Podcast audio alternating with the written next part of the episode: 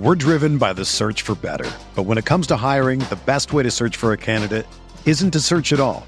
Don't search match with Indeed. Indeed is your matching and hiring platform with over 350 million global monthly visitors, according to Indeed data, and a matching engine that helps you find quality candidates fast. Ditch the busy work. Use Indeed for scheduling, screening, and messaging so you can connect with candidates faster.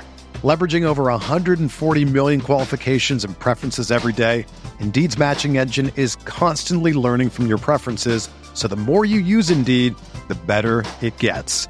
Join more than 3.5 million businesses worldwide that use Indeed to hire great talent fast. And listeners of this show will get a $75 sponsored job credit to get your jobs more visibility at Indeed.com slash BlueWire. Just go to Indeed.com slash BlueWire right now and support our show by saying that you heard about Indeed on this podcast. That's Indeed.com slash BlueWire. Terms and conditions apply. Need to hire? You need Indeed.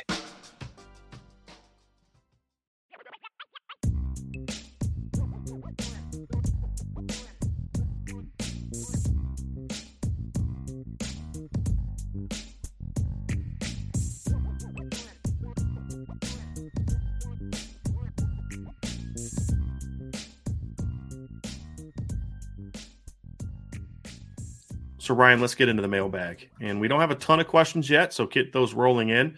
Uh, but we do have some questions. And I'm going to start off with Tim Sully. I mean, we, will make predictions tomorrow, but I, I, think this is where a lot of people are, Ryan.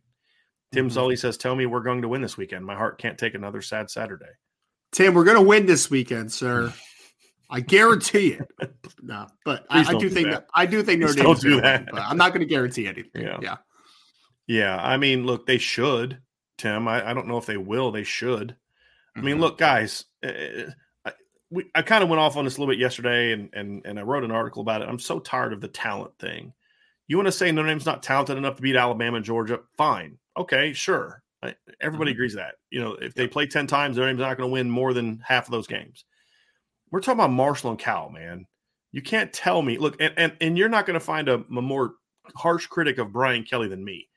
This notion he left the cupboard bare. Brian Kelly didn't know what do what he needed to do to get the roster where it needed to get to, Ryan, but this is still a top 10 roster. Mm-hmm. Guys that did, that were have been good players didn't all of a sudden stop knowing how to play football. 100%. You know, and and I just get I get so tired of that. I get so tired. Mm-hmm. It's it's Cal. If they lose this game, it's a leadership, it's a coaching, it's a toughness problem. It's not a talent problem. You know, it's definitely not an athleticism problem. So, should they win this weekend? Yeah, they should. They should have beat Marshall. Honestly, mm-hmm. they should have beat Ohio State the way that, that both of those teams played. You know, Notre Dame played like crap and still hung with them for three and a half quarters. So should they? Yes, but I just don't know where this team is, Ryan. This is the biggest thing for me. I don't know where this team is from a leadership standpoint. I don't know where this team is from a character standpoint right now.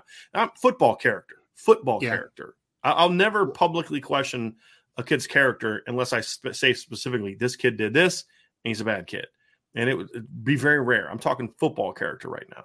I, I have pretty consistently, Brian, talked a little bit about this in the summer leading up to the game into the fall and and even after Ohio State ends Marshall. Like I I don't know what player on this team outside of maybe Brandon Joseph gives this team juice. Like I just don't know who that guy is, man. Like I that's the biggest thing I want to see in this game outside of a victory is I want to see who the leaders are on this team. I know who the captains are, right? Like I know who mm-hmm. the who are supposed to be the leaders, but I need to see the guy that inflects that juice. Where's Kyren Williams, right? Like Kyren Williams was a really good football player, but the best thing that he did was you knew that he always had the juice going, man. Like he had those guys fired up to play football. I don't know who those guys are right now, but Notre Dame needs to find them. They need to find them. Yeah. Leadership is going to be a big part of this game on Saturday. I'm talking mm-hmm. top down, and this is players as well as coaches, top down. Yes. We're driven by the search for better. But when it comes to hiring, the best way to search for a candidate isn't to search at all. Don't search match with Indeed. Indeed is your matching and hiring platform with over 350 million global monthly visitors, according to Indeed data, and a matching engine that helps you find quality candidates fast. Ditch the busy work. Use Indeed for scheduling, screening, and messaging so you can connect with candidates faster.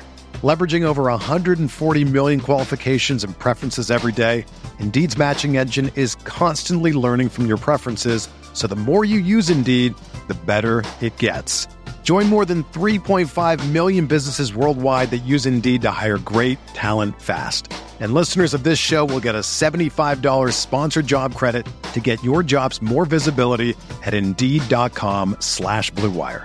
Just go to Indeed.com slash BlueWire right now and support our show by saying that you heard about Indeed on this podcast. That's Indeed.com slash BlueWire.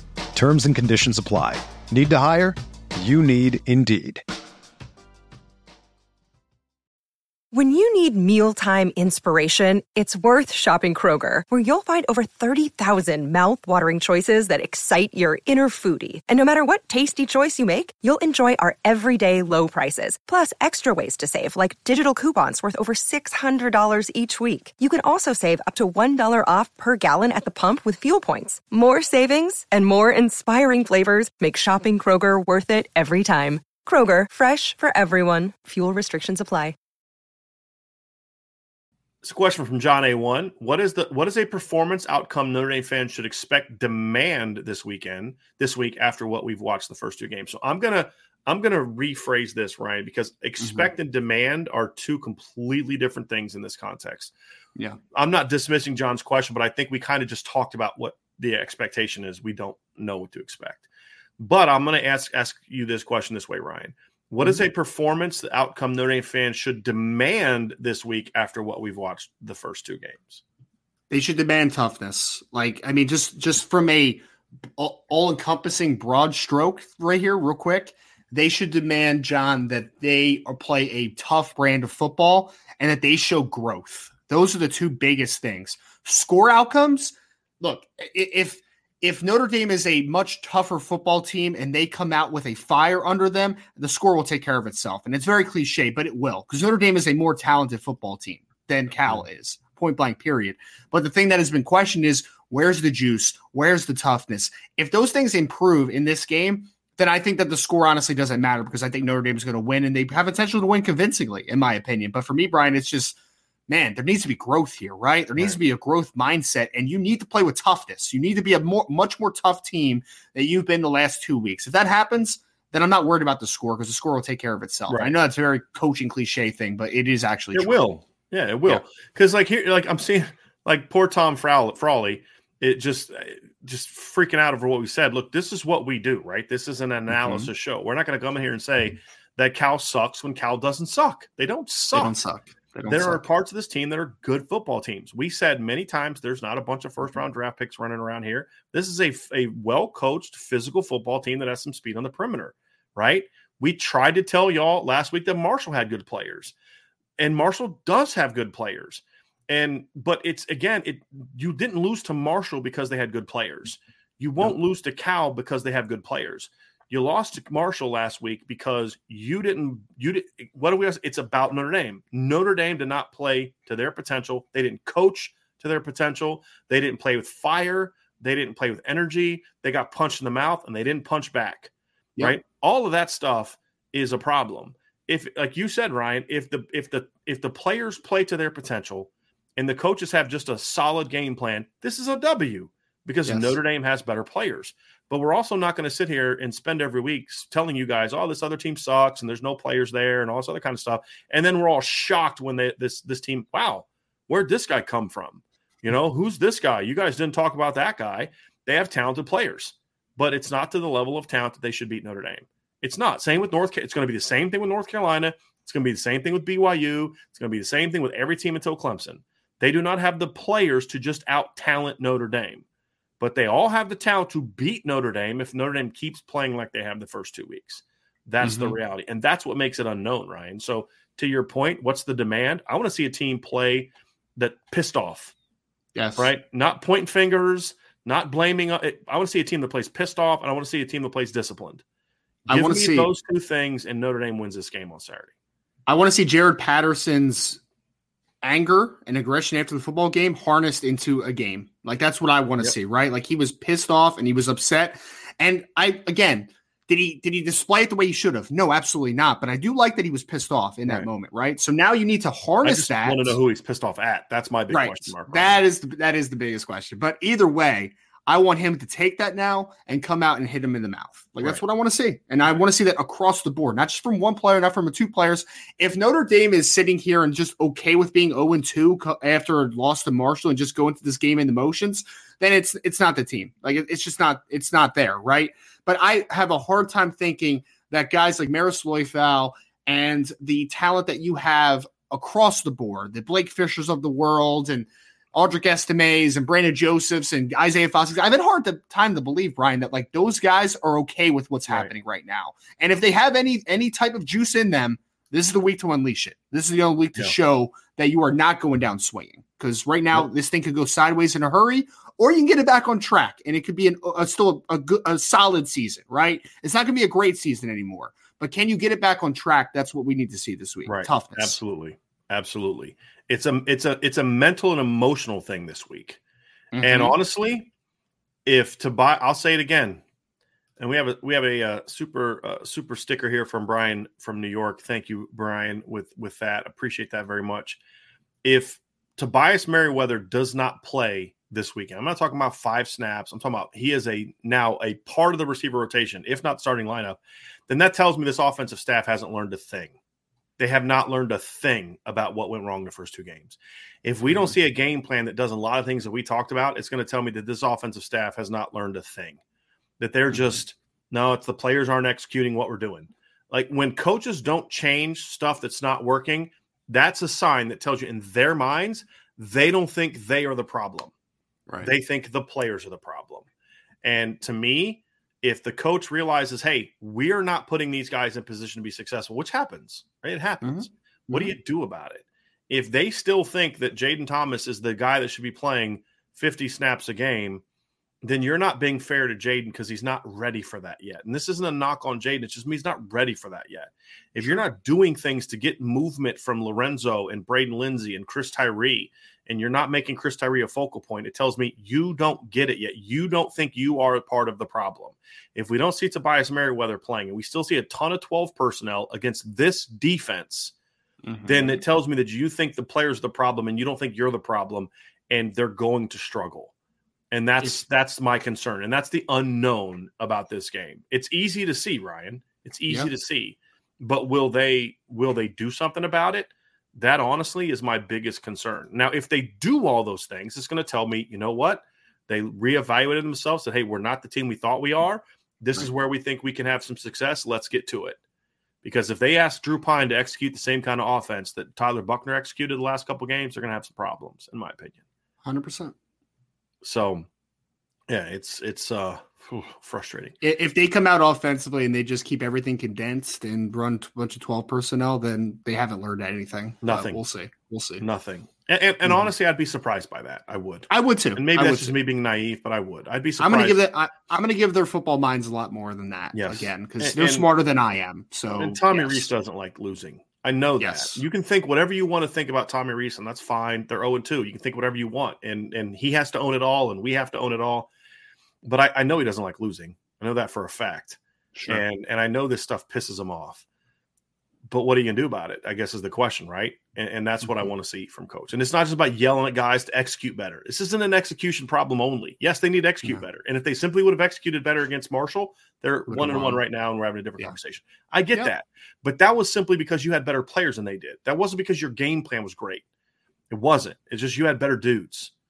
And and that's the thing you look at. That's the concern I have is are they going to look at those missed opportunities and say, hey guys, see, just keep doing what we're doing. If we just execute, we're going to win. No, that's Marshall. That's Marshall. You still got your butt kicked on the ground against Marshall. You still couldn't protect the quarterback against Marshall. That's not an execution thing. You had scheme problems. Yes, were there execution execution misses? Yes. Did those mm-hmm. cost you the game? Yes. But it the game plan is what kept you. That would have meant you to won what twenty seven to thirteen, Ryan, Mhm. twenty seven to twelve instead of forty five to twelve, which is what Yep. it should have been. Mhm. That's that's my point. Yep. That's my whole point about it. All right, here we go from Brian J. Irish. How many times will Notre Dame run it on first and second down, then throw it on third down? Is Notre Dame really that scared to throw the ball? Um, I, I mean, look, I, don't. I think, I, I don't think that's a fear thing. I think that's a trust thing. I, I think don't think that's super thing. accurate from how the game played out against Marshall on yeah. Saturday. At least not. Yeah, I mean, it, ha- it, it, happened a couple yeah. times, but like, yeah, at least not early. But I, I, would say, Brian, for me, like that's not a fear thing; it's a trust issue. If because right. I, mean, Tommy Rees was a quarterback. You don't think Tommy Rees wants to throw the football? Like, I don't think that's a fear issue. I don't. Right. He doesn't trust his quarterback to execute it, his line to block, and his play, receivers to catch the ball. Hundred percent. All those things are part of it. You're absolutely right. And I also don't think it's how the game played out early on. I think once they got off mm. script, they kind of got a little bit predictable. That's what we talked yes. about in our shows. Yep. But early on, they came out throwing. I mean, they threw on the first play of the game, I believe, correct? I mean, they, they were throwing on first down plenty, which is why they moved the ball early. Then they get in the red zone and they'd stall. Mm-hmm. You know, so yeah, they threw a little uh little uh, out cut to Braden Lenzy or hitch cut to Braden Lenzy on the first play of the game. Yes. Yep. I believe it was an RPO. So, and that's the other thing too is a lot of their runs on first and second down were RPO calls, where the quarterback thought the read was that he should give it, and sometimes it was, and sometimes it wasn't. Right. All right, Sean Rogers. Let's simplify the defensive play calling and let these kids get after Cal's O. And for the love of all things holy, can we please see Tobias this week? I agree. Agree and agree. Agree yep, and agree. I agree yes. with you, hundred percent. Sean, I just, I just, Brian, I just want to see four down the majority of the time for the defense and just let them go, man. Just right. let them go. Attack, I want to see it. Attack, attack, attack, yep. attack. That's exactly yep. what I want to see. It's exactly what I want to see. Here's an interesting one here from Archer four five two, our resident Ohio State fan. Brian, I need your Toledo versus Ohio State night banger preview. You know what, Ryan? It's, it's kind of interesting. Toledo has actually looked pretty good the first two games. Now, yeah, uh, granted, they played Long Island and UMass, so basically an FCS team and a team that should be an FCS team. L- and, LIU uh, should not be an FCS team; they should be a Division two team. But that's another conversation. They played an day. FCS team that should be Division two, and they played an FBS team that should be FCS. Yeah. Uh, but they handled business, you know, one thirty seven uh-huh. to nothing and uh, fifty five to ten. Uh, mm-hmm. They've run the ball relatively well the first two games. Uh, mm-hmm. You know, they've thrown the ball relatively you know, okay, uh, but it's just really hard to say. The reality is, is Toledo just doesn't have a lot of talent. Ohio State has not been sharp on offense the first no. two games. That's been something that's very interesting. So, you know, for Ohio State, it's at some point in time this is going to click. And this is what we said in the offseason. Ohio State is not a good team out of the gate. We said that. That's part of the reason we thought Notre Dame could beat them because they have mm-hmm. not been a good team the first two, three weeks of the season for a while. And uh, you know, last year they didn't, they were getting outplayed by Minnesota until Ibrahim got hurt. When he went hurt, that changed the whole complexion of that game. And then they mm-hmm. lost to Oregon early. This is not a great early season team. I don't know why that's the case. You know, but like beating Arkansas State last year, they didn't like the world last week. They didn't like the world on fire for me last week against Arkansas State. Now, I think part of that, Ryan, mm-hmm. was a bit of a letdown from the Notre Dame game you know, because yeah. the emotional high, not not a letdown, a come down from the Notre Dame win. Yeah. So mm-hmm. I think that's part of it. Uh, you know, eh, but this is going to be a game where they should get back on track. Their run yes. game's been eh, uh, like their run game was really good in the fourth quarter against Notre Dame, late 3rd mm-hmm. and fourth quarter, but mm-hmm. it struggled early. They didn't run the ball. They actually ran for fewer yards against Arkansas State than they did against Notre Dame. So that's the part of the side of the ball that I'm very curious about. I'm very curious to see what they can do on, on their run game. That's going to be the thing because look, they're going to win. It's yes. and it's not going to be competitive, you know. But but my question for for for them is, can you can you run the football? I mean, mm-hmm. UMass gained 205 yards rushing last week against Toledo. Uh, you should be able to run the ball. Now they ran it 54 times, but still, you should be able to run the ball, and that's going to be the big question for me: is can they get the run game going? That's you said be- you you mastered that. You said, yeah, it's the fighting Don yeah. Browns, man. I know, right? Uh, so you know, we'll we'll kind of see how that goes, but it should be it'll be a blowout. But it's just will it be a blowout where they actually start looking like the team that you expect them to be? Mm-hmm. You know, I think that's uh that's interesting. Toledo, Toledo is a is a well coached football team, though. I think well done a pretty pretty good job with that program in general. They don't have great yeah, players. They just don't have a lot of skill. I mean, they had the one kid, Matt Landers, who was the Georgia transfer, but he left for Arkansas this offseason, right? right? So like they just don't have a lot of talent on the perimeter, right. especially. But they'll play tough inside the tackles, and I mean they have a couple good linebackers, a couple defensive linemen. Dallas Gant solid, transferred but... there from Ohio State, you know, so yes. they got him playing there. Oh, you know, Dallas so. Gant revenge game, baby. Let's yeah, there you go. Uh, that's not going to go well. That's not going to go well. I'm not going to lie to you. Uh, but no, I, will tell you this: Jason Candle, they the, and the coordinators he hired, like they they are a well coached football team. You're gonna have to outplay them, and that's why it's a it's a good sign. You know, I thought it's a good sign if you can go out and have success against Toledo like you should. it's a good sign. Yep. All right. Mike Sullivan says uh, Saturday afternoon we will be talking about a different team. I'm not saying Pyne is a better quarterback than Tyler, but he is going to be the shot they need. I'm staying positive. I, I will say this, Ryan. What mm-hmm. happens is, is if Tyler Buchner or if Drew Pyne does come out and play that well Saturday, oh, this is why you should have started from the beginning. I hate that crap.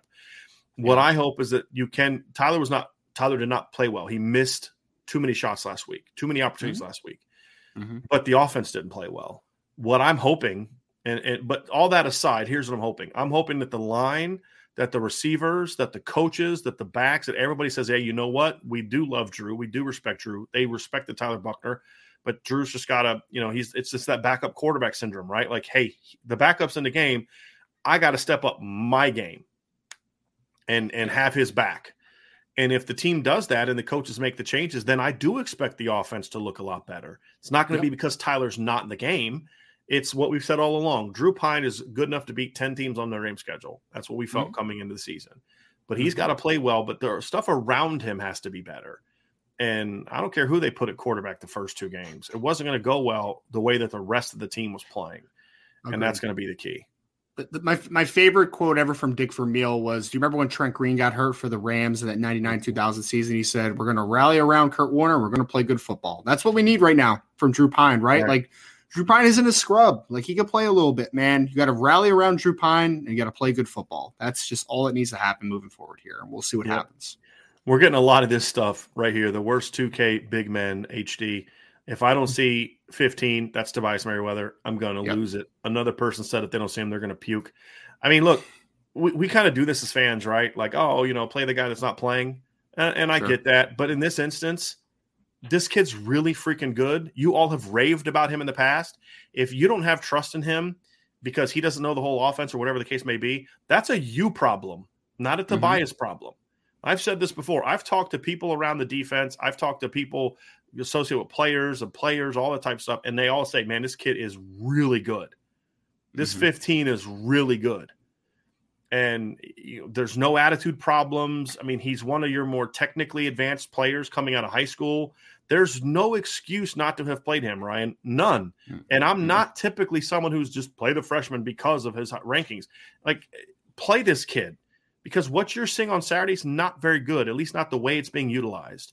And I mm-hmm. believe if you put him in a game and use him then that will help make other guys better. It's not even that Tobias is going to go nine catches for 160 yards. It's not that. It's that if he can give me four for 60, that's going to mm-hmm. then make him a weapon that then says, hey, boundary defense, you got to respect 15, which is then going to open up some of the stuff for Michael Mayer working across the field. It's going to open up some of your field looks and things along those lines.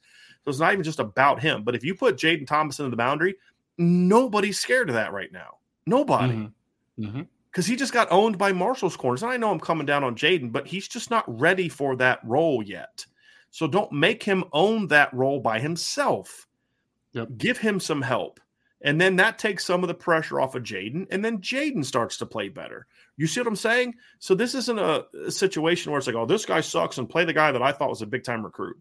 Well, I know this kid's got a lot of talent. There's no excuse not to play him. None. Mm-hmm. Like we the things some of the things we heard about you know Jordan Johnson, some of the attitude things, you know, not going to class, get into some trouble.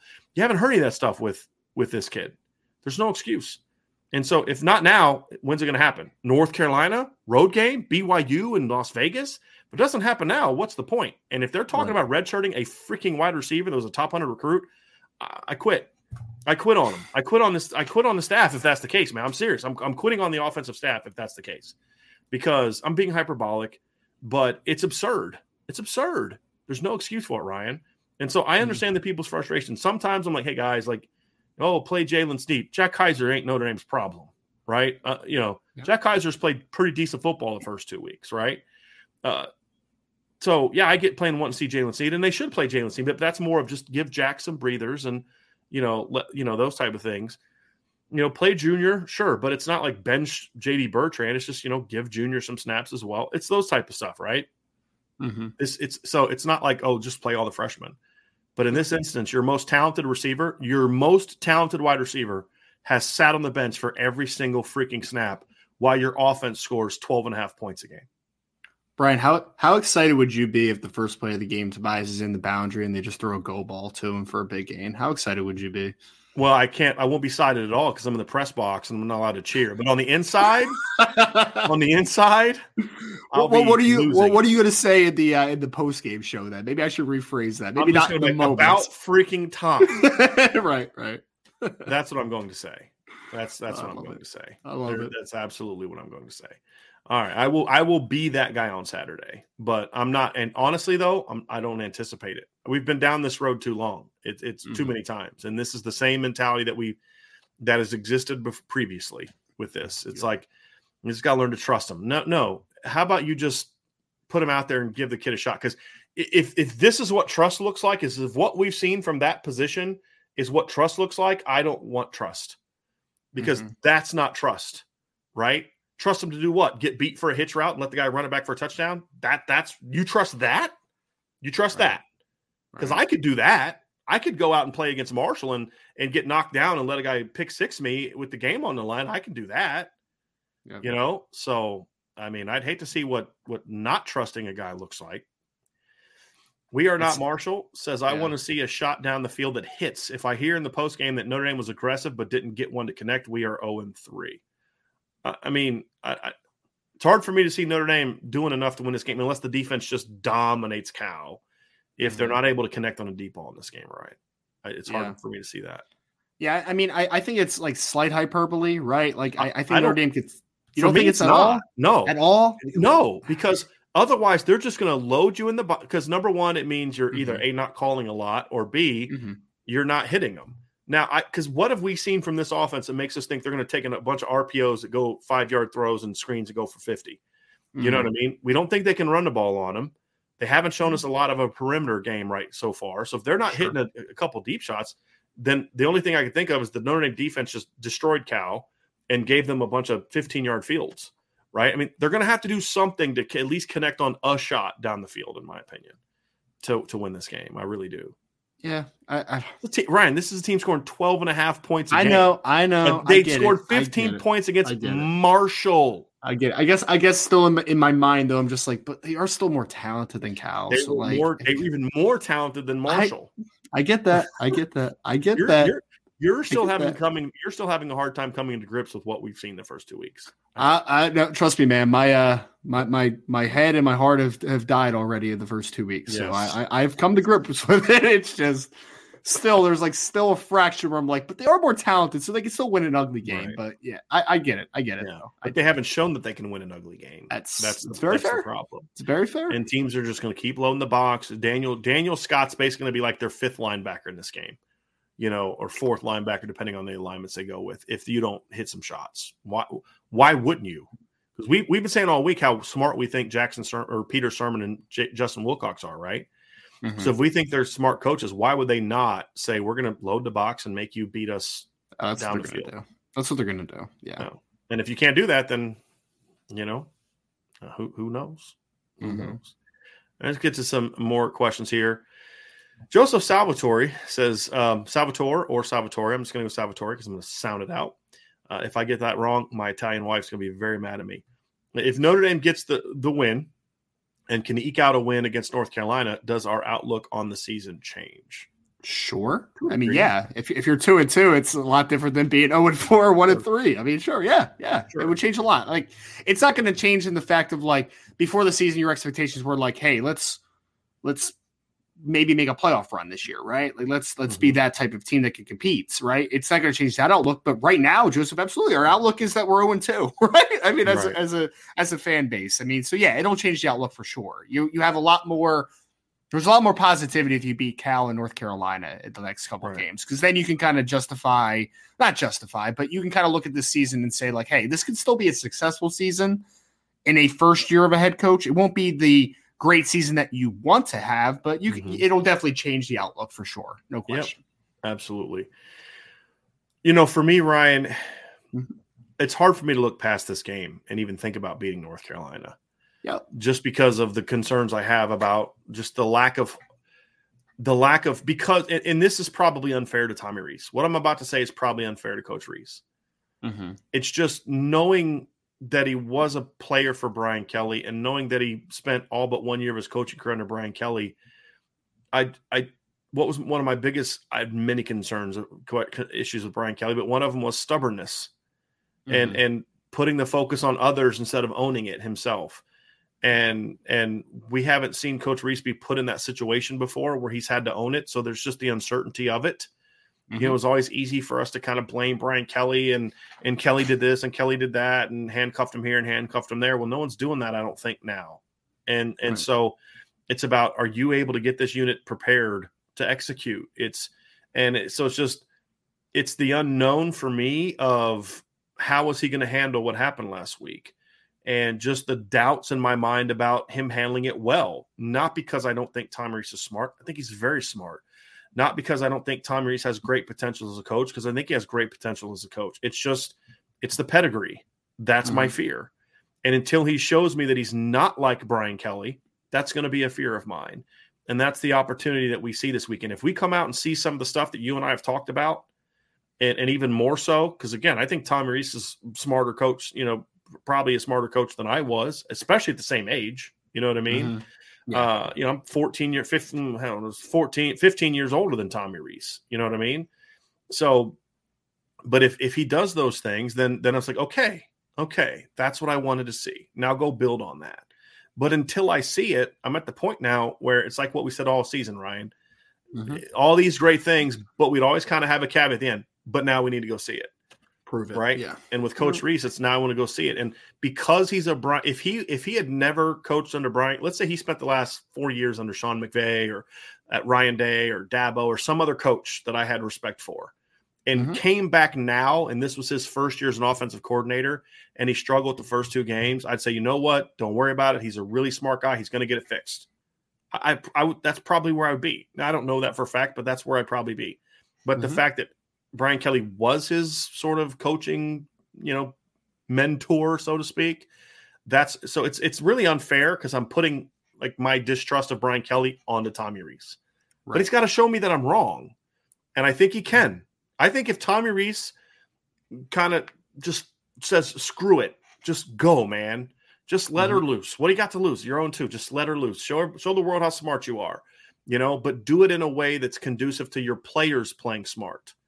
Uh, you know, and, and forget the trust and the experience and all that crap. Dude, just put your best guys on the field. Put freaking Eli Raridon on the field and let him play. Put mm-hmm. Tobias Merriweather on the field and let him play. You know, put Chris Tyree as your lead back and let him play. Turn Braden, you know, do all the stuff that we know can be done, and just let just go out and, and let her rip, man.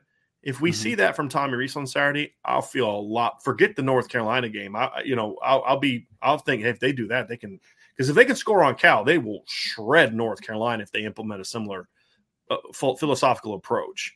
Yeah, uh, you know, I mean, what has App State done in the two games where they didn't play North Carolina? offensively. You know what I mean? 17 and yeah, yeah, not yeah. a lot. They scored yeah.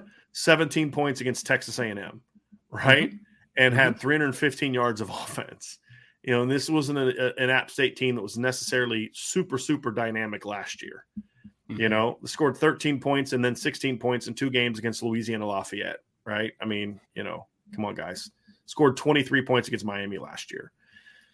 So, you know, those are the things that um yeah, yeah, that, that I need to see. But I just I just have a hard time believing it simply because of of the Brian Kelly aspect of it. I know that's not fair, mm-hmm. but he's got to show me that he's got to show me that I'm wrong and feeling that way, and I hope that he does. Hundred percent. All right, here we go. Michael Hahn with a super chat. Zeke has no chance to block that nose given past evidence. And, and Michael, I think that's fair.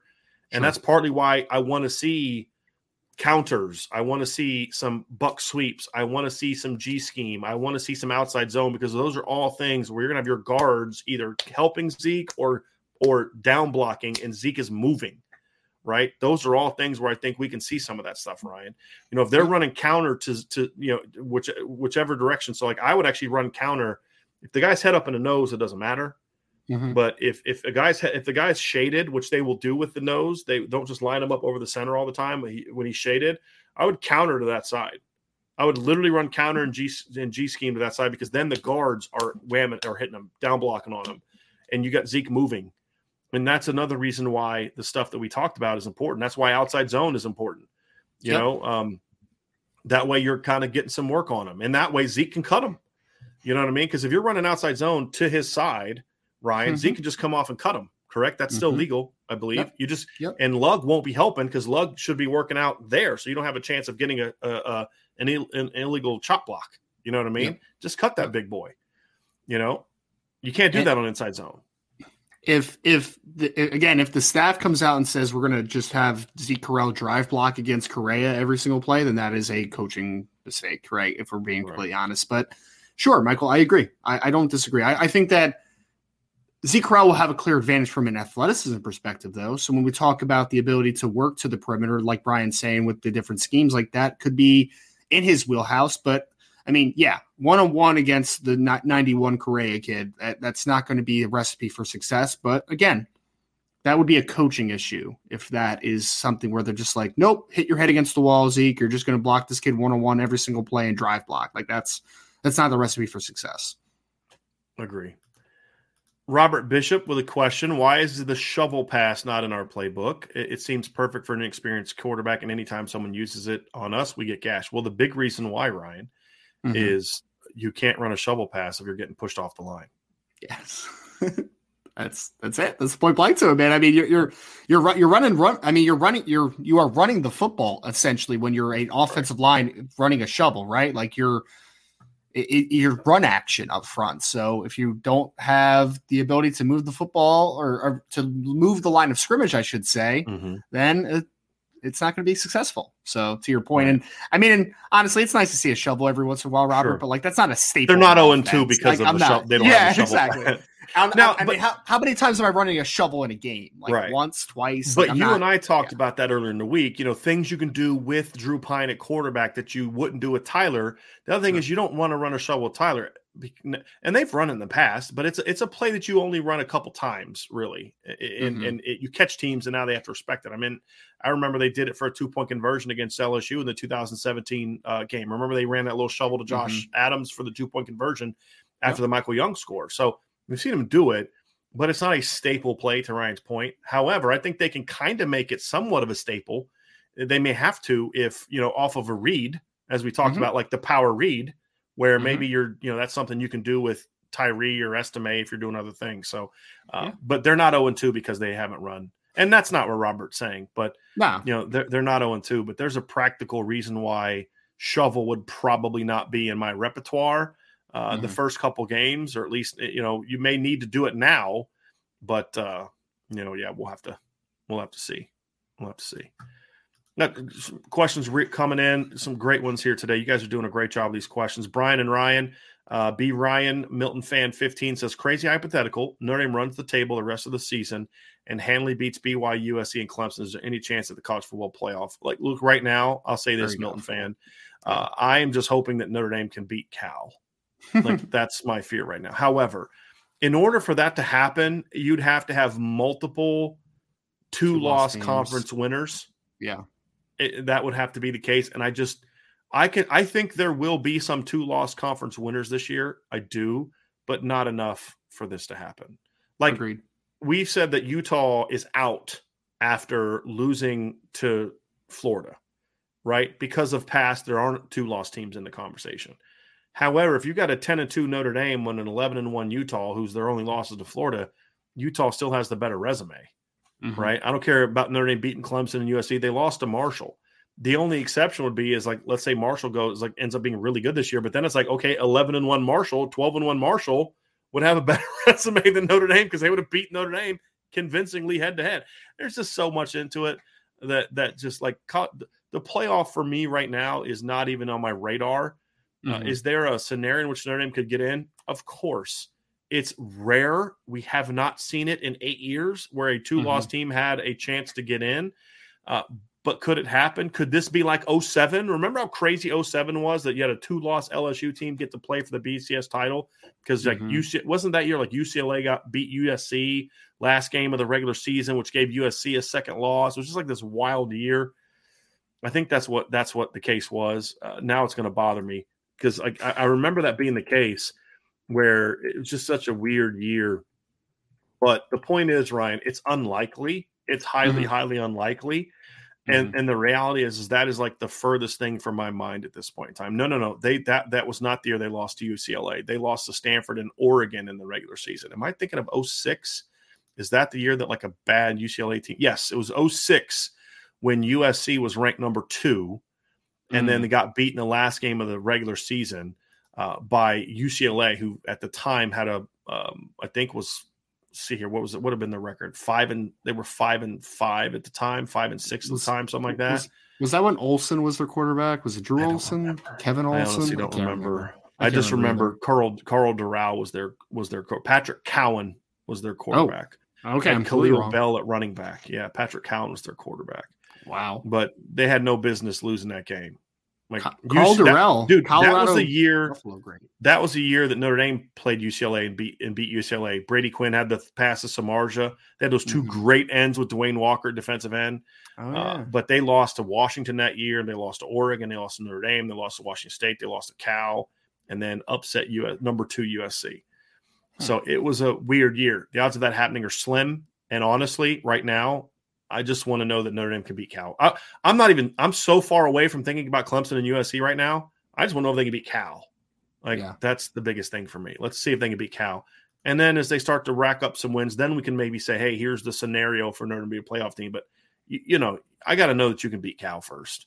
And and you know, I mean that's that's the biggest thing for me. You know why I love this podcast and why everyone should give us a five star review? Because what other podcast talks about Patrick Cowan? Right. And Kahlil Bell, you know, yeah. and it's talking about UCLA's upset win over USC in 2006. Uh, yeah, yeah, I appreciate that, Ryan. I like that. We'll toot your own horn a little bit. I'm digging it. Yesterday, No, I'm dude, you're horn. Brought yesterday he calls up. Uh, well, I only looked it up because you asked me if it was if it was uh, Kevin Olson uh, or one of the Olson brothers. But uh, yeah, it's like yesterday. Ryan tells everyone how good looking he is and know, how smart he is. I'm digging it. I'm digging it. Uh, it I'm digging it. Cajun Domer with a, with a question. Uh, Brian and Ryan, could y'all rank the green jerseys? I prefer the darker green. 2016 is my favorite. I've kind of blocked out everything from 2016. They Yeah. ran green again. They wore green in uh, San Antonio against Army in 2016. Mhm. I, I kind of like the problem for me with the green jerseys is, and a lot of times they've worn the green, they have, wear those mustard pants, and I think those those mustard pants do not look good in the green and with green, in my opinion. I thought the best green jerseys, in my opinion, were the Mhm. 2015 green jerseys against Boston College. I thought those jerseys were excellent in person. They were hard to see to on TV though. That was the problem because the numbers were also green. And Mm-hmm. so they looked sweet in person, but they were really hard to see on TV. I Mhm. thought that uniform would have looked better with white pants. They wore green pants that day. I thought it would look better with white pants, but I just don't like the green jerseys with the white with the white or the yellow pants. The other thing is the green jerseys with the um the blue numbers Mhm. I don't like as much either. And I like I like you know green jerseys with yellow numbers. To be honest with you, I think those kind of look the best. But then I don't like those with the yellow pant, the the mustard pants. So it, it's uh I, I I'm not a huge huge fan of the green jerseys to be completely honest with you. But uh I think there's a way to do it right that I really like. Um, Mhm. Just you know, I was just I was trying to look see. up a couple as you were talking, but yeah, I'm I'm not a I'm not a huge green fan in general. Yeah. If I'm being honest, like not, not even just jerseys. Like I'm just not a green fan. Maybe it's because I maybe it's because I grew up kind of a Philadelphia Eagles hater throughout most of my life, but I'm just not a big green guy. as a Notre Dame fan and a Boston Celtics fan, I have to uh, You have push to back like a little bit on that. I have to like it a little bit, you know. Yeah. But green is one of those colors, Ryan, that it has to be done right. Yes. That's Also the big agree. thing. It has to be done agree. right. Mhm. And um, you know, and, and I'm actually going to find something here because I I, I want to try to refresh my memory. I don't know if it was simply because of the way the game was played. So, and somebody just sent me a, a, a DM on Twitter that just popped up on my notifications that reminded me of Notre Dame USC 2005. Someone I- just said that in the chat. too. Yeah, Yeah. I, I did like that green with because they had, but again, they had gold pants, not mustard pants, and that's the key. But they had the, but those were gold. Jer- those were the gold numbers. That's what I liked about those jerseys. Ryan was the gold Mhm. numbers. I Mhm. love the green that Notre Dame has recruits wear on the jerseys. What I don't like is the blue numbers. Yeah. Right. That's what I don't like. And then the mustard pants. If you could give me like the gold 2019 BC pants with green jerseys and and like gold numbers, then I'd feel a lot better about that. But the problem is those gold numbers don't match the current color of the golden helmet as much as they would of the 2005 color of the helmet. That's the issue. Can I can I ask you a mailbag question? I'm going to Sure. throw one out there. What do you hate more, the mustard pants or the triple option? Triple option. Wow. Yeah. Okay. All right. Yeah. I Hmm. dislike the mustard pants. I don't hate the mustard pants. I hate Gotcha. the triple option. There's no no question. I want to start. A, I want to start a. I want to start a weekly article that's named something after the triple option. I don't even know what it would be about, but just to. Just remember, I'm the only person with publishing power. That's So true. You can write it all you want; it ain't getting published. we have a, a question from Salty Virginia Peanuts. Do you think much of Notre Dame's game plan issues come from trying to be too, to go too complex, uh, so that having a reductionist? This is another reason to have a five star because we have people in our chat that use the word reductionist approach We'll show It's- immediate dividends. Yeah. Yeah. Salty, by the way, I have a can of salty Virginia peanuts. Literally, he gave us for each of the staff members. So I'm going to hold Yeah. on to it till the next time you're back in town. Yep. Uh, and uh, same with Sean. I'll give Vince his this week as well. But um, I, look, there, there's got to be a com- there's got to be a, a, a proper compromise. Like I don't, I don't think Notre Dame necessarily ran a million plays against against uh, Marshall. It's Mhm. just some of the stuff was so easy to to kind of figure out, and and I think maybe they practiced too much volume. It's not so much what you call it; it's like what are you practicing. My whole thing is I actually want to see a more diverse usage of personnel than what we've seen, and then Mhm. scale back the depth of your scheme for now. And and because you know they keep talking about how young they are. Well, you got your your leading receivers a sophomore. You're starting, you know, quarterback is a redshirt soft, well, technically a redshirt freshman. Yeah. You know, your your two top two top two of your top three running backs are sophomores. Much of your receiver depth is freshmen and sophomores. Your two most talented tight ends after your starter are freshmen. Your two left tackle, your two offensive tackles are sophomores. So they are young, which makes it even more gives you even more reason to say, hey, look, the the easiest thing to do from a complexity standpoint, in my opinion, is formations. I would rather do that than the plays because then you know, hey, look, no matter what we're doing, know how to get lined up, but you know what this play is. You know what we're doing here. And that's an also also a reason why I think RPO needs to be a part of this too, Ryan, because that's where some of your complexity can come from, even though for the offense it's not a lot of different things.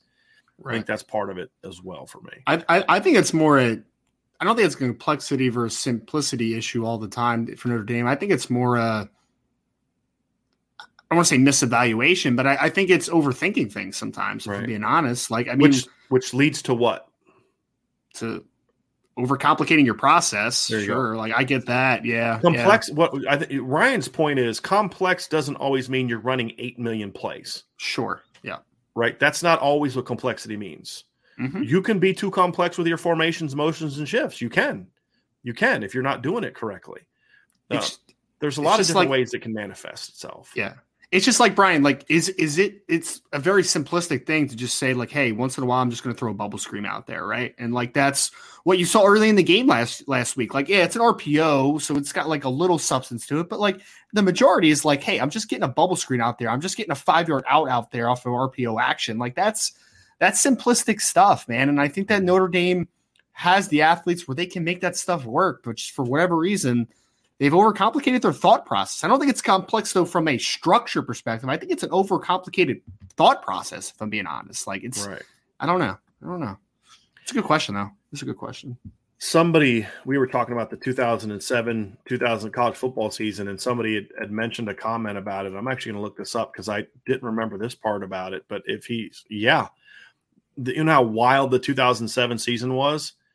Do you know who the who played in the Orange Bowl that year and was 11 and one going to the Orange Bowl that year in 2007? Yeah, Kansas. Yeah. yeah.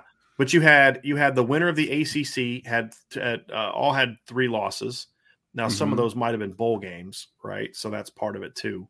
Uh, yeah, like Kansas beat Virginia Tech, you know. But you had you had they all had at least two regular season losses. The Mhm. winner of the Big Twelve, uh, Kansas actually was a t- had a, had one loss in the regular season. Uh, Missouri was the representative of because so Missouri beat Kansas head to head, which then locked them into a rematch with Kansas and or Oklahoma in the Big Twelve title game. So the number number what the number one ranked team in the Big Ten, Big Twelve going to that game was Missouri, and then mm-hmm. they played Oklahoma. But Oklahoma had two losses already that year. They lost to Kansas State or Colorado and Texas Tech that year. Uh, West Virginia that season was a, a, another team that had two regular season losses. Uh, so I mean, Ohio State in the Big Ten that year they had well one loss. That's why they played for the title that year. They lost to Illinois. You Remember that they had Todd Boeckman at mm-hmm. quarterback. Mm-hmm. Lost to Illinois. they got blasted by uh, LSU in the title game. Uh, yeah. Let's go down here to uh, BYU that year was was had two. So USC, the winner of the Pac-12, had two losses. Uh, the winner of the SEC East, Tennessee, had three regular season losses and then mm-hmm. lost in the in, in, the SEC title game uh, to LSU. So your SEC East champ had four losses. Your SEC West champ had two losses and played for the title. And and then you go down. And then if you remember correctly, that Hawaii team that year was pretty good. And and Hawaii was undefeated until they played Georgia in the Sugar Bowl. Yep. So that was one of those weird years where there was not a single undefeated Power Five team. And honestly, the only Power Five team that I can see that had one regular season loss, there were two mm-hmm. Kansas mm-hmm. and Ohio State. That was it of the Power yeah. Five teams. That's been 15 years, right? Yep. we haven't seen that again. So maybe that happens again and Notre Dame gets in. Sure. Uh, and I love that we have an audience that that remembers that stuff and going to point us in that direction. That's why I love this community. And, and, and I and I really do. How, I really I, I, I miss the Big Twelve being that fun, man. They were fun yes. back then. I mean, yes. Todd Reesing and Mark Mangino at Kansas. You mentioned, I mean, Colorado was better back then. They were a decent football team. Mike Leach was at Texas Tech. Mike Leach was yep. at Texas Tech. That's a lot yep. of fun. I, yep, man. Texas that, was that, good back then. I mean, that was that was right West, in, but that was the, that was the Vince that was the Vince Young to Cole uh, Colt McCoy transition. Uh, West and Virginia that, that was, not in the Big 12 back then. They yeah, were still that, a Big East team. That's when Missouri should have. Yeah. Missouri should always be in the Big 12, and for whatever reason, yes, Nebraska know, was in the Big 12 back then. Yeah, that was A&M like Chase. Was, that yeah. was like Chase Daniel, Jeremy yep. Maclin from Missouri, yep. probably back yep. then. Yeah, that, yep. that was Chase fun, Daniel man. was the quarterback. Yeah, you still had A and M in the Big 12 mm-hmm. uh, back then. La- that year, the A uh, the Big 12 had one, two, three, four, five, six, seven teams that year with a winning record out of 12 teams. Do you remember do you remember how much fun the Texas Texas A&M rivalry oh, was yes. back then, man? Like with oh, like yes. Javors, Jorvorskie Lane and, and all those always dudes either was it on Thanksgiving or was it the day after Thanksgiving? I, I can't forget. remember, but I used to watch it every year. Yeah, I, I think it, it was always year. on a, a Friday or Saturday, if I remember, I remember correctly. I remember Texas was really good with Vince Young the one year. It may have been the year before they played national championship because I think Texas was undefeated the year, right? They beat. Which year? I remember. Um, I what before the 05 game or, or okay. yeah. So when when before they played USC in the Rose Bowl, I think it was the year before, and Texas A&M beat them. I don't think Texas A&M was that good that year, but they had like Stephen McGee and Jorvorskie Lane and Mike Goodson might have been on that team too. Year, yeah, remember. so so 2004, I guess it would be. Would that be I think you're talking 03. 03 may, maybe. No, because I'm looking to see because 04 the uh, uh, yeah. the only loss that Texas had that year was to Oklahoma. Hmm. they beat Texas A&M. Was it was it 06? Was it a Colt McCoy team because they didn't? May, maybe it was a Colt McCoy. Might team. have been a Colt McCoy, Colt team McCoy when team. Texas was really good. They lost to A and M in 2006. That might be uh, it. And so that was a year. And then 07, they were pretty good and lost to A and M. They were ranked 13th and lost to A and M.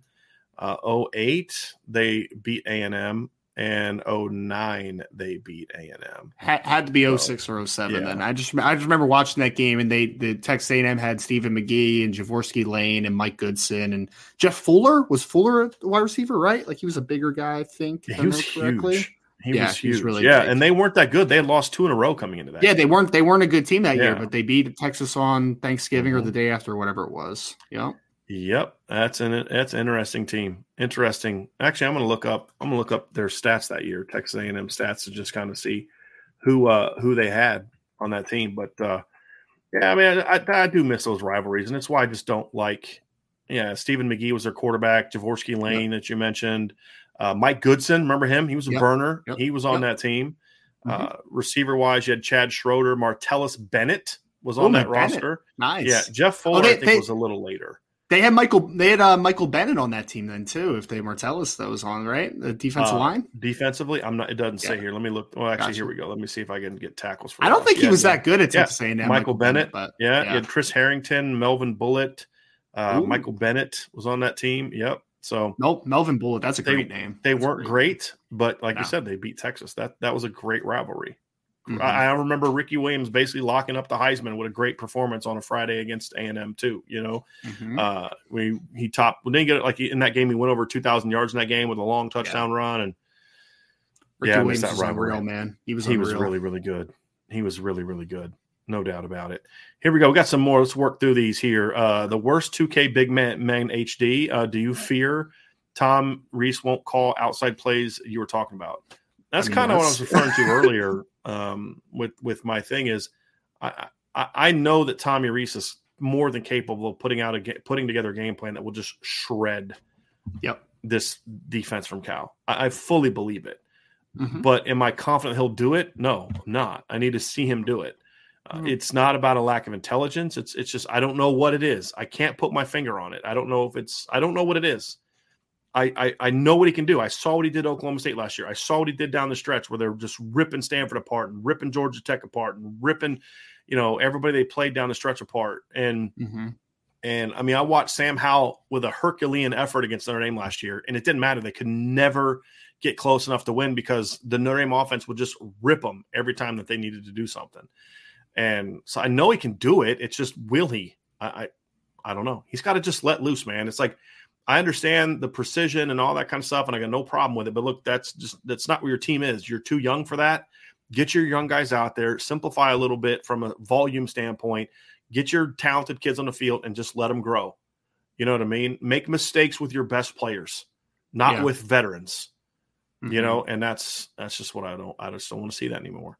Make fast mistakes, man. Yep. I love it. I love Yep. it. Sloaney with a uh, says, "Can you guys do more of a breakdown of formations and things you see from the plays like you did after Ohio State? It helps educate people uh, who want to learn more about football." So we we did that after the Marshall game. Uh, we did show some of that stuff, and we will continue to do that. We haven't done that on this show simply because Marshall and Cal were not really conducive to that. Uh, with Marshall, it was you know, they they did have a new offensive coordinator. We had only seen one game against Norfolk State, and the quality of that film was not great. And with Mhm. Cal, we felt it was more important to spend more time talking about Notre Dame. But Yeah. it's definitely a plan. We have already kind of started peeking ahead a little bit to North Carolina, so we'll have some of that stuff next week. And we already do the post game show, so that's the Sunday night, seven p.m. Upon further review, we'll have some clip, we'll have some uh, different clips and different things that we will show to give you an idea of of of more of the game. So we absolutely will be doing that, Sloaney, no doubt about it. Sean S. Uh, with a super chat. Thank you, Sean S. He says, Who is the closest comp for Pyne for Notre Dame's previous quarterbacks? Evan Sharpley, excited for Saturday. Thanks for all the content, guys. He's better than Evan Sharpley was. Way better than what Evan Sharpley was. I mean, And- Is Yeah. it is it the start is it the current offensive coordinator? A I was gonna say, athletic is- version is- of it? yeah, like he's a, he's a better athlete than Tommy Rees was, but like, isn't that the best comp? You think? I mean, like, Probably. he's got a little Rees-ish to him. He's got a little I bit don't. of I don't think he's. had- I don't. I Yeah. don't think. Yeah, I just think Ian's a, like a better athlete. Ian had a better talented. arm. Yeah, Ian had a better arm. I think they're yeah, I think Ian and and and Drew are more uh, comparable from a style of play standpoint. Mhm. You know, That's fair. Drew's got a little That's bit of gunslinger in him. Yeah. And he's a much better athlete than Tommy was. And then Ian's a better athlete than Drew is. And, and of the three, Ian had the best arm. I keep telling people Ian's problem was not arm strength. No. Not that he had a cannon, but it was not arm strength. He could make all the throws he needed to make. He just, it was, May- and I hope if, that's not a problem with Drew. maybe if you combine Tommy Rees and Ian Book stylistically, maybe that's Well, a And the Drew thing too is Tommy Rees and Drew Pyne. Tommy Rees and Ian Book were completely different from a mentality standpoint. Tommy forced too much. He had you know, the whole Mhm. writing checks his body couldn't cash thing, where Ian was like, "Dude, just let it rip. It's there. Throw the ball." My Mhm. concern is that I, I've heard that Drew turns the ball over a lot in practice. That's a concern. And and you can't afford that against this kind of team. However, I don't want him to then go to the Ian Book level of you just never take chances. You've got to find Right. that sweet spot. You've Got to find that sweet spot. And if you can do that, then you should be good. Another day is here, and you're ready for it. What to wear? Check. Breakfast, lunch, and dinner? Check. Planning for what's next and how to save for it? That's where Bank of America can help. For your financial to-dos, Bank of America has experts ready to help get you closer to your goals. Get started at one of our local financial centers or 24-7 in our mobile banking app.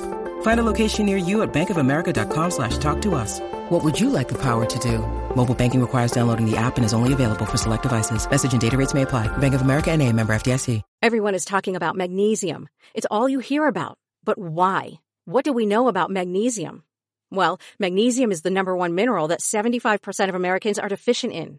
If you are a woman over 35, magnesium will help you rediscover balance, energy, and vitality. Magnesium supports more than 300 enzymatic reactions in your body, including those involved in hormonal balance. From functional medicine doctors to mental well-being and female hormone experts, we all know that magnesium is the one mineral to improve all aspects of well-being and health. But which one? Magnesium Breakthrough from Bioptimizers, the trusted choice recommended by leading experts with seven best absorbed forms of magnesium to ensure your body receives the support it needs for overall well-being. Go to bioptimizers.com slash balance today and use code BALANCE10 for 10% off. Support your journey to wellness at B-I-O-P-T-I-M-I-Z-E-R-S dot com forward slash balance. Magnesium Breakthrough from Bioptimizers, your foundation to optimal health and vitality. And we have another super chat down here from Tyler Smith. Thank you, Tyler. Uh, do you see Lenzy doing better this week that with Pyne at quarterback than with Buchner? Also, please use Tyree more. I personally think Tyree can be a Kyren. They're very different types of players, but from an yeah. from a from an overall impact in the game in different ways standpoint, I think you're right. I mean, they're sure. different backs. You have to use them differently, but impact wise, I could see that.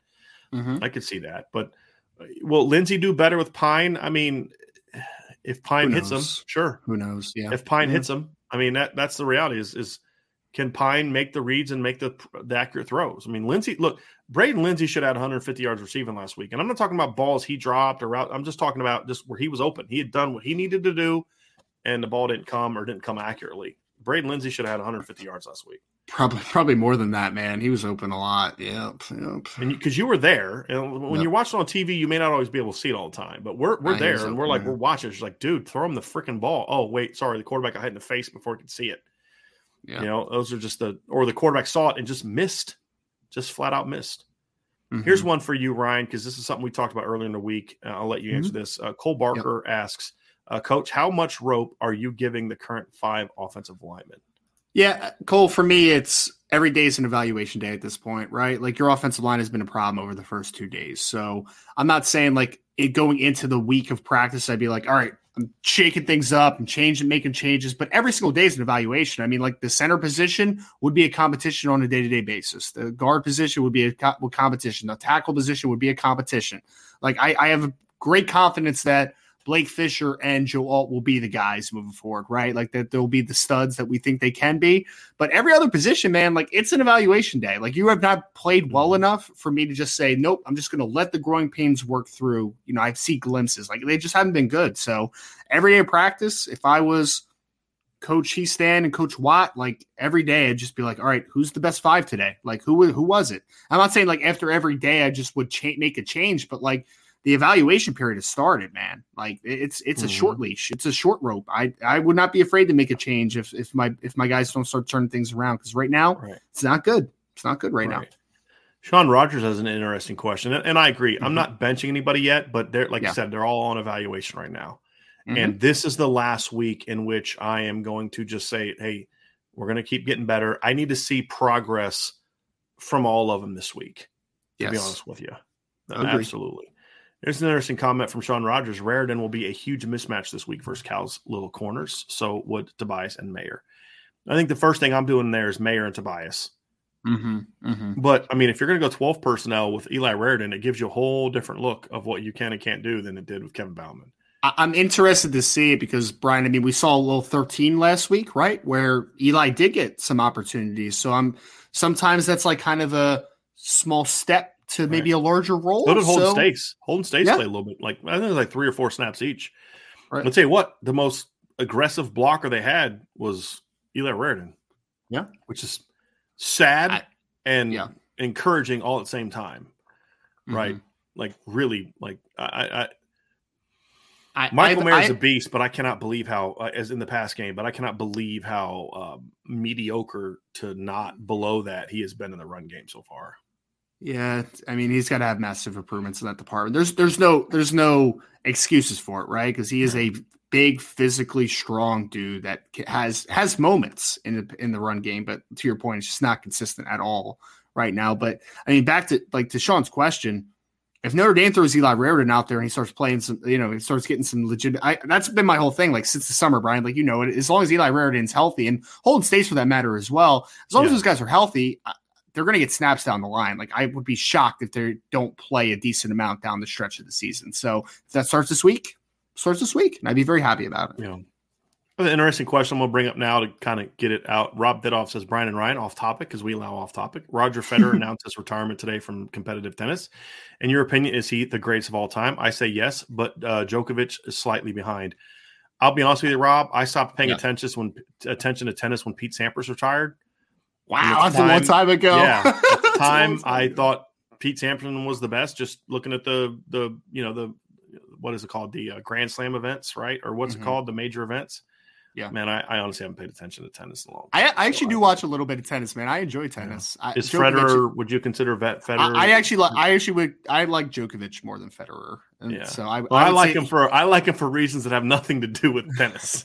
well, if you ask me, if you ask me who I thought was the most dominant tennis player for a time, I would say of my lifetime, it's it's Djokovic over mm-hmm. Federer. But Federer was, I mean, they had some historical matches, right? Like they they were the two best of this era, you know. So well, that's what I liked about Pete Sampson. I think sometimes a great player needs a great performer in sports needs a counterpart.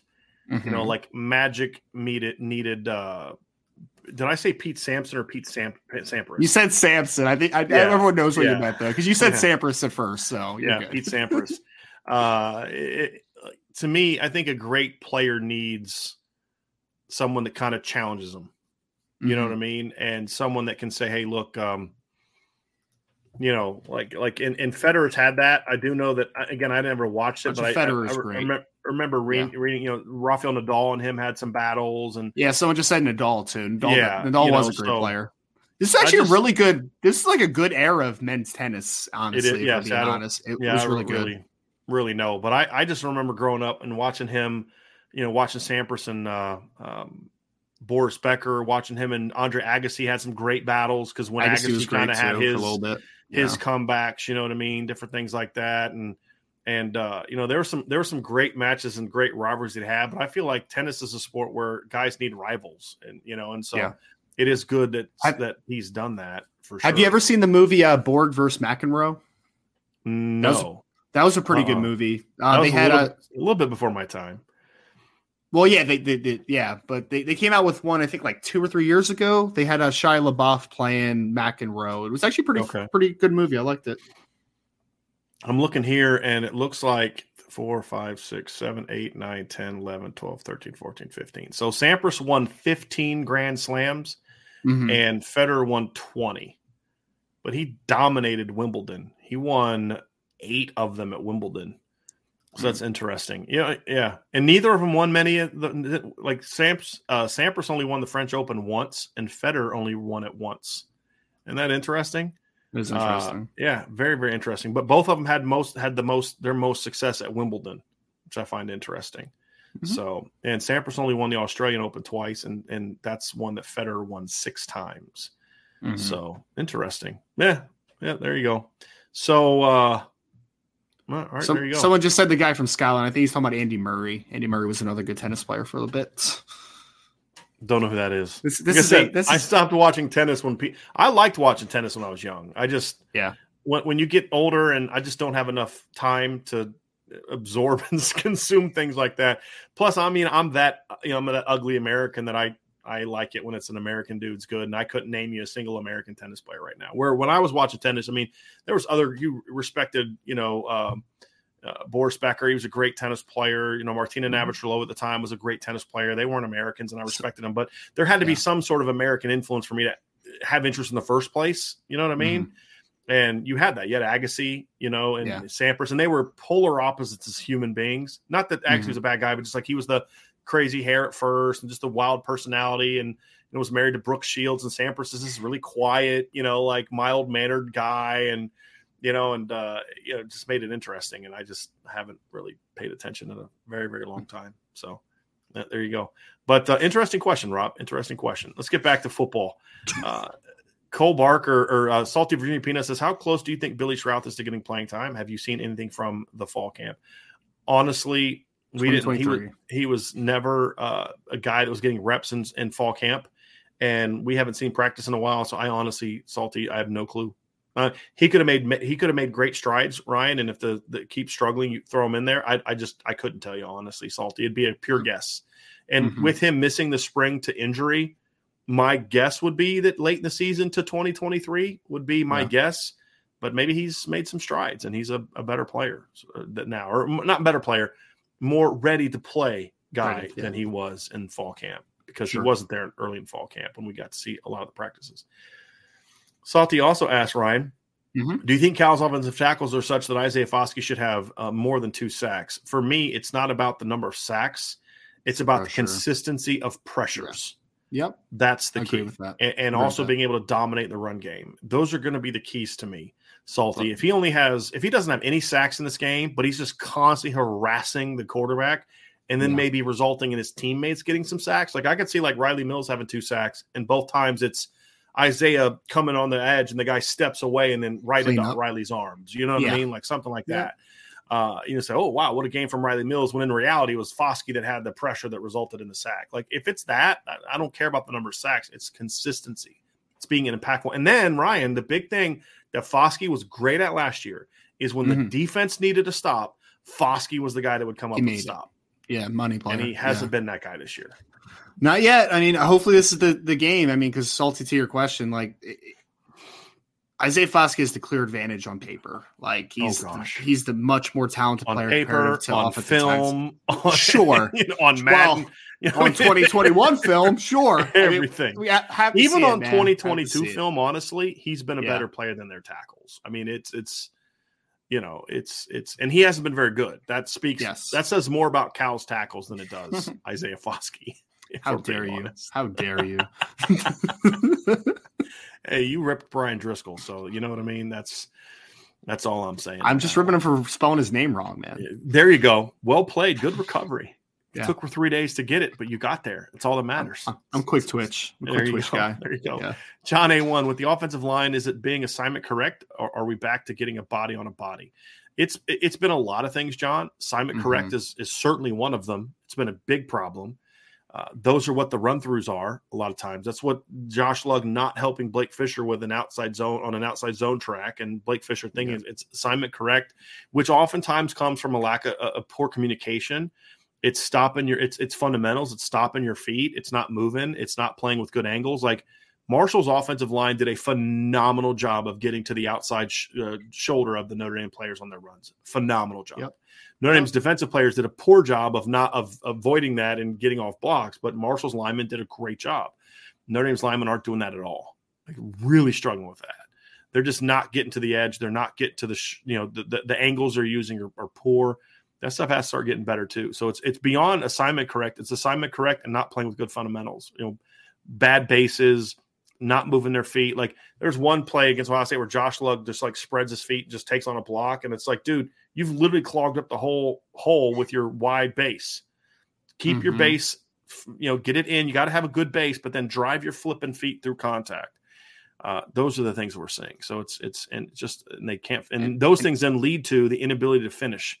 So you're yes. seeing guys get off blocks and get to the ball late, and uh, and then also I, I the next time Match they get a combo up at the second level, yep, I think might be the first time all season. I say a little bit hyperbolically.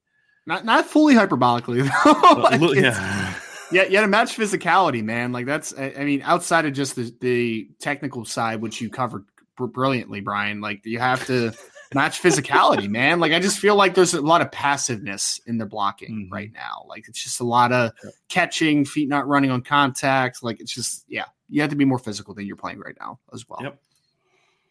99 problems BK one. Here's the thing. I really like Tommy Rees. I think he's part of the frustration, which which I think is that's part of the frustration. I actually want to see the staff kill it, and it's stupid coaching things killing us. And uh, that's a comment, not a question, Ryan. But I, I think in a lot of ways, a lot on. of ways, you're correct. Yeah, yeah. I think he's spot on. It it it is it is it's not a thing where we spent all offseason hammering Tommy Rees and we're like, see, mm-hmm, we knew it. Mm-hmm, we knew mm-hmm. he stunk. We knew his BK. No, it's because we did have uh, a level of yeah. You know, yeah. BK's gone and and now he's going to go out there and do this, and it's, it's like kind of feels like we just haven't seen what he's capable of, and he hasn't done what we think we thought he wanted to do, which was open that sucker up. Yep. And uh, yeah, it's frustrating. Got a recruiting question here for you, Ryan. Keith Wiegand so, says, "Does Tayshawn uh, Lyons have any other official visits after this weekend to Notre Dame?" As far as we know, that is the only OV that he has set up. He will be in attendance for the Cal game, and if everything goes well, Brian, I mean, we we we anticipate this recruitment getting wrapped up relatively quickly. So we'll see what happens after the game. Got a question here from Irish Town. Brian, do you think we'll see more max protect against Cal? I really hope not, man. I hope you don't need well, to. Unless max protect is there's four guys outside and you only have one back. But I mean, obviously, if yeah. we're being t- true to what max protect means, look, I just I don't know. I don't know if uh, if we're in a situation, Ryan, where you're going to be able to scare them enough running the football mm-hmm. to be effective with your max protection stuff.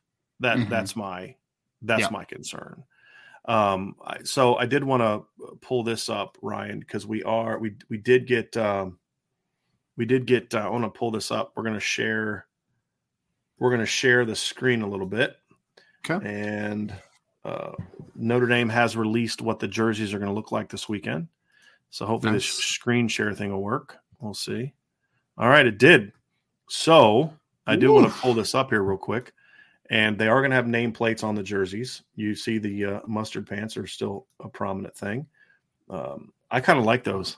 Ryan, those are, yeah, white, those are those yeah, are sick. Those are the white sick. numbers. The, the, white letter no, numbers are or um, yeah. letters are awesome. I would still rather see gold numbers, but you know, like I said, I don't love the blue numbers, but those uh those I like those. The the gold trim makes it look pretty nice though. Yeah, outside does. of blue numbers. It does. It does. So yeah, I like those. Oh, those mm-hmm. are sharp. Those are sharp. Going to get a turnaround um, this week, Brian. It's not I a guarantee. So. I hope so. I hope so. I hope so. Uh, here's one from John A1. If the IB staff is correct, and this this is a game for outside runs for Ty- Chris Tyree needs uh, for outside runs, Chris Tyree needs at minimum 12 rushes and 16 overall touches this game.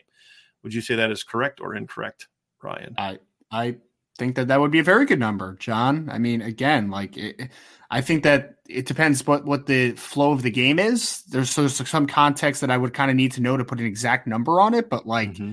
16 touches for Chris Tyree sounds fantastic to me. It sounds wonderful. I, I welcome it. Uh, Antoine Johnson said a big difference in tennis is grass or clay. On clay, the surface is much faster, and the grass, the game is mm. slower. I know Wimbledon's on grass. French Open's on clay, correct? If I remember correctly. Uh, I believe probably. it is. I believe the probably. French Open is on clay, so that would explain why. You know, maybe that's why those guys weren't great clay players. So then the U.S. Open is on an artificial surface, correct? It's not. I believe so. Yeah, it's not grass or clay. I believe. So anyway, interesting stuff. See, and this is another reason that we need a five star review because what other podcast will you actually get random questions about the greatest tennis player of all time? I know there's some you may talk about soccer, but uh, we're not doing that. All right. John Lacey asked a really good question, Ryan. Mm-hmm. Why do you guys think they aren't punching back? Because you don't see the, the line of scrimmage moving, John. I mean, you just don't on both sides of the ball right now, man. And again, the, why is that happening against a Marshall team? Right. And like, there's no disrespect to Marshall. I mean, I was, I was talking very nicely about Marshall. I thought before the game, like I like mm-hmm. Ethan Driscoll, their left tackle, and they have a couple players on defense that I like a ton, but the fact of the matter is, is that Notre Dame is a much more talented team across the board, right? So if you're not creating movements, it's either a large technical thing or it's a lack of want to, a lack of push. And I do think there was a lack of just physicality to kind of punch right. back. So I, th- I think it's a mindset thing, Ryan. For me, yeah. it goes even deeper than just like what you said is correct. That's the yeah. resu- end result of it. That's what it looks like practically. Yeah. But I just think it's a team that doesn't have confidence, and and and like I thought they punched back against Ohio State. They just didn't have they just didn't execute well. They mm-hmm. didn't punch back against Marshall. And to me, that's in your head. That's in your head and that's in your heart. And so when you talk about what we're going to learn about this team this week, do they have leadership and does this team have heart? Yeah. Because if this team has heart, they're going to come out playing like this is the flipping Super Bowl on Saturday, Mhm. like, and they're just going to come out flying around. You know what I mean? And and that's kind of that's kind of what I want to see. Yeah. So, uh, you know, like it's like the comments like this are absurd. Like, I'm sorry, they are. China China Phillips says the defensive line is too small. I don't understand why we thought we would compete with this, this defensive line because this is the defensive line they competed with last year. yeah, like- you li- you literally and- just went and the and, only two with the small person that you lost really from last year's line that's bigger than the current starter because you got 30 pounds heavier at the big end position from last year with Riley Mhm. compared to Myron. It's Kurt Hinish, and your best defensive lineman is Howard Cross so far. So Yeah. you can't say that's an issue. So why did we think they would compete? Because this was a really good defensive line last year. I mean, it's an Mhm. absurd comment. Absurd comment. It is. Um, it is. And especially because what what the one context you just said is that Howard Cross has been easily, in my opinion, the best defensive lineman far. so far. And he's your far. he's your smallest guy. Ohio Like, State couldn't block him. Yeah. Marshall couldn't block him. He kid out a sack on the first play. He's 270 pound nose guard. Yeah. You know what I mean? he's been playing really so well. Good for it's him. not a man. size problem. It's not because it's the same dudes as they had last year. Mhm. Let's see here. Uh, John A. One. We are not Marshall. If Notre Dame can get Tyree three to five touches in space, great. But he needs to get running back carries. Twelve rushes, especially in a game where Notre Dame wins, needs to win the edge, is a Tyree run game based on the backs. However, I will say this: some of the running back carries that he needs to get are running back or are space plays Yeah. Yeah. outside zone, buck sweep, some of the counter stuff. Those are traditional running back runs, but also ones where you're trying to create space. so it could be the that's the same difference. difference. what you're saying. Yeah, and that's that. yeah. Like so, to me, like an inside zone run is trying to create a crease. It's not trying trying to create space. Outside zone is similar, but it's more of a space play because you're trying to you're trying to widen gaps as you're working for width, right? And, and but gap schemes like that's what a count a counter is essentially a gap scheme if you're running it correctly. A buck Mhm. sweep is a gap scheme if you're running it correctly. Those are space runs. When you go watch when Notre Dame would run the buck sweep in 2017 with Chip Long and Harry Hiestand, that was their that was a huge play for them. I mean, they scored Yes. a long touchdown on that against uh, uh, Ball State or Miami of Ohio. They scored a long touchdown on that uh, against North Carolina. That that those are the first two that pop in my head.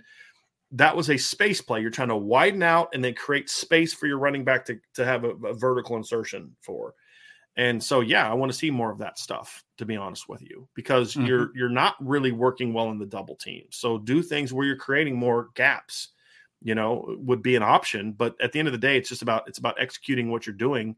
But yes, you can't just run Chris Tyree on now screens and toss sweeps and jet sweeps all game. No, he Mhm. needs to be your lead back, and some of that is the inside zone stuff. Because if if you're running here a lot, and then you come back with here counter back, all of a sudden you've created that lane, and he can gash that thing. I mean, I think I think the first touchdown run of his career, I believe, was on a counter. Wasn't his first touchdown run against Florida State in 2020? I believe it was. I could be wrong on that. I'm going to go look now uh, Mhm. to see if I'm correct on that. But no, it was South Florida. He ran for a touchdown against South Florida.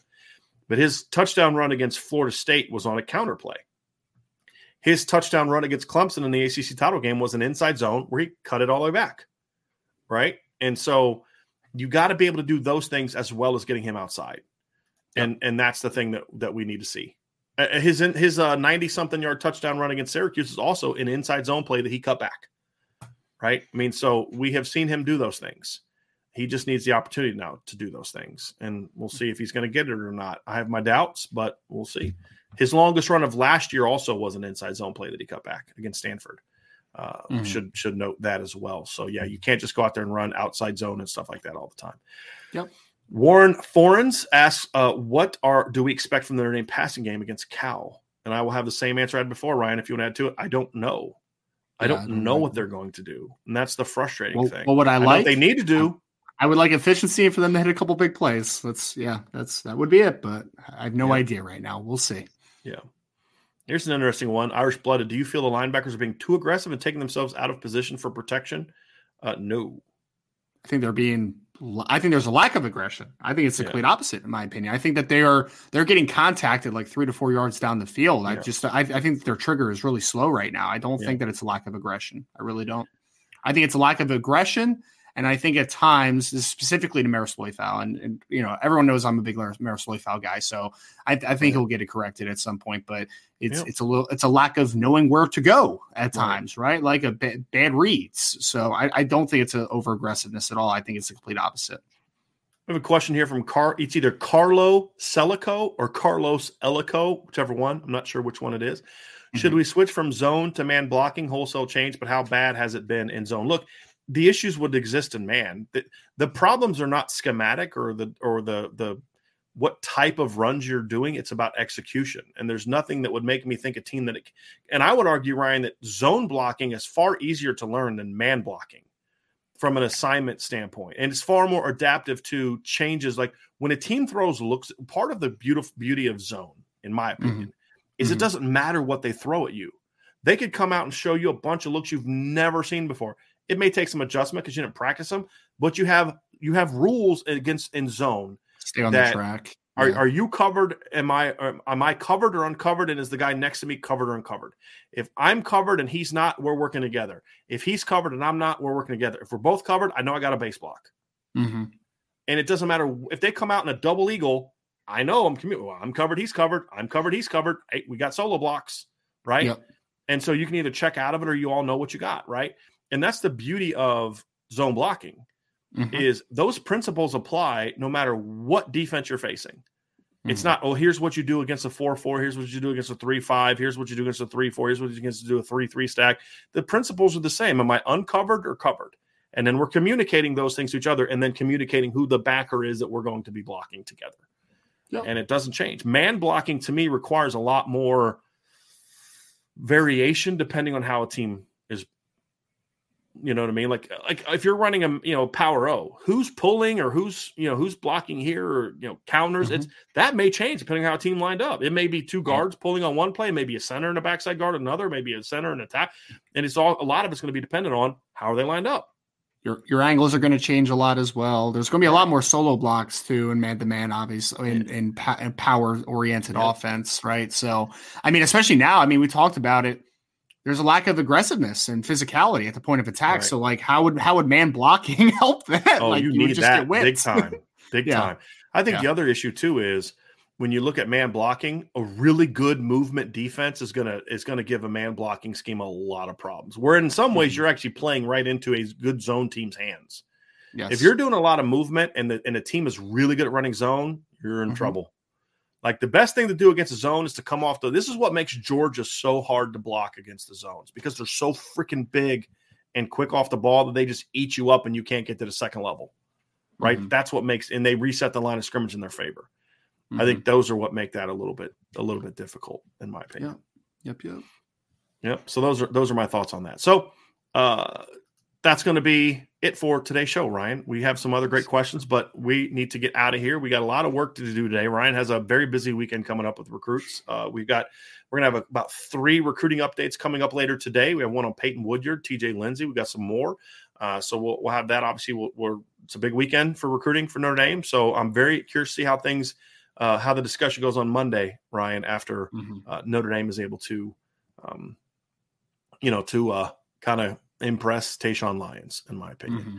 Yep. So, Ryan, that is going to do it for today's show. I appreciate everybody for being with us today. Six o'clock tonight, IB Nation Sports Talk will be back. Ryan and I will be back tomorrow with our predictions of the Notre Dame game. We'll talk some of the keys to victory, although a lot of those we ended up kind of talking about today, for being honest with you. Sure. Uh, so we'll get to that that breakdown. And then we will also get to some pre- previews and breakdowns of some other big games this weekend. So it's going to be another. It's I'll tell you what, man. These the first three weeks of college football ended up having some really good matchups that maybe I wouldn't have anticipated. And Fresno was really close to upsetting Oregon State last week and making this Fresno USC game really interesting yeah. this week. But uh, you know that's going to be a, a, good test for USC. Got A and M, Miami, BYU, Oregon. BYU has had a heck of a start to the season when you talk about the teams that they're sure playing. They're coming off of a win over Baylor. Now they get a game against Oregon. Uh, very interesting matchups this week. A lot of very interesting matchups. So we'll talk about some of those tomorrow. We'll also obviously talk about them on Saturday uh, uh, from 10 to noon. Vince and Sean will be back to do the IB countdown to kickoff. So lots of stuff still coming up, everybody. Hit that like button, hit that subscribe button, hit the no- notification bell, uh, give share this podcast. Like with actually the share button down below, but also let your uh, fellow Notre Dame friends and family know about our show. Uh, one of the cool things was this week we had somebody at our, our tailgate and they were like, Yeah, I was telling a couple buddies at work about I found out they're Notre Dame fans and hey, you guys need to listen to Irish Breakdown. I'm like, oh, I already listened to Irish Breakdown. I love nice. hearing stuff like that. Uh, so we had a, a lady that uh, we had some work done in our house locally, and she's been super helpful us getting us kind of everything scheduled and taken care of. And she's like, Yeah, it's telling my husband you know that you cover Notre Dame. He's like, and so he's like, he goes, oh, I listen to their show all the time. So we love that stuff. So share share what we're doing with your fellow Notre Dame friends and family. So uh, that'll be it for us today. Thank you all so much for listening to the Irish Breakdown podcast.